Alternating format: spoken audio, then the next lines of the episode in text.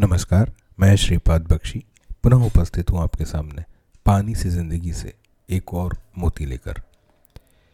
विगत सप्ताह दो लेख समाचार पत्र में पढ़े।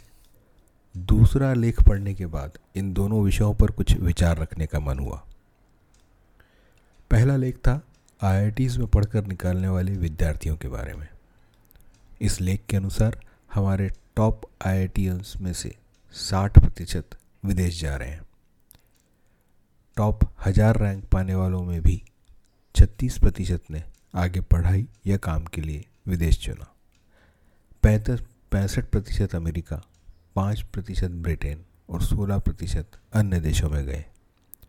दूसरे शब्दों में, हमारे देश की शीर्ष प्रतिभाएँ विदेश को मिल रही यह विषय काफ़ी पुराना है और इस ब्रेन ड्रेन पर काफ़ी बातें और विचार विमर्श पहले भी हो चुका है। दूसरी खबर थी देश में देश में से अमीरों के पलायन के बारे में। यदि हमारे देश के समृद्ध इतिहास की बात करें तो सोलहवीं सदी से पहले भारत द्वारा संपूर्ण विश्व की समृद्धि खींचे जाने का ज़िक्र आता है। परंतु यदि वर्तमान संदर्भ में बात करें तो भारत की समृद्धि खींचकर अमेरिका, यूरोप, ऑस्ट्रेलिया और अन्य देशों में जा रही है। एक रिपोर्ट के अनुसार वर्ष 2023 में लगभग 6,500 अल्ट्रा रिच लोग भारत छोड़ देंगे। पिछले वर्ष 7,500 ऐसे ही अमीरों ने भारत छोड़ा था। यह यह बात ध्यान में रखना आवश्यक है कि हमारे देश के एक प्रतिशत इन्हीं अमीरों के पास देश का चालीस दशमलव पाँच प्रतिशत धन है। यहाँ यह बात भी गौर करने की है कि अमीर लोग नीरव मोदी या विजय माल्या जैसे नहीं हैं। ये वे लोग हैं जिनके पास जायज़ संपत्ति है और वे आधिकारिक रूप से इस संपत्ति को बाहर ले जाने के लिए स्वतंत्र हैं।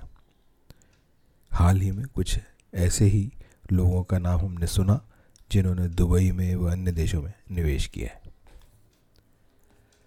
अगर इन दोनों विषयों को मिलाया जाए और उसकी सतह तक पहुँचा जाए तो यह एक जन सामान्य से जुड़ा हुआ विषय है। भले ही देखने में ऐसा प्रतीत ना भी हो। आई का निर्माण और संचालन सरकार के माध्यम से, अर्थात करदाता के पैसे से होता है। इस सुविधा का लाभ लेने वाले बेशक लायक हैं, प्रतिभावान हैं। इसलिए एक तय प्रक्रिया के अनुसार चुने जाने के बाद वे सुविधा का उपयोग करते हैं।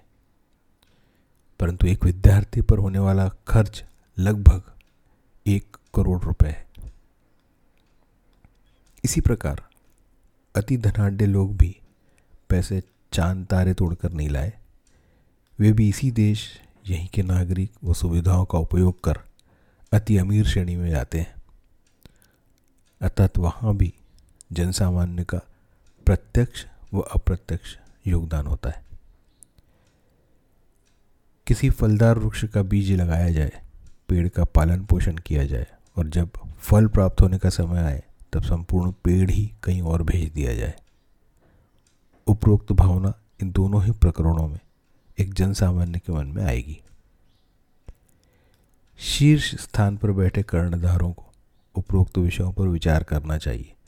किसी की व्यक्तिगत स्वतंत्रता और सोच पर नियंत्रण नहीं किया जा सकता परंतु इस प्रकार की नीतियाँ अवश्य बननी चाहिए, जिससे ब्रेन ड्रेन और रिच ड्रेन दोनों से ही बचा जा सके। इन दोनों द्वारा हमारे ही देश से कमाया गया ज्ञान और धन हमारे ही लोगों के लिए उपयोग हो सके, यह सर्वश्रेष्ठ विकल्प होगा। ऐसी परिस्थितियों का निर्माण किया जाना चाहिए। जय हो, नमस्कार।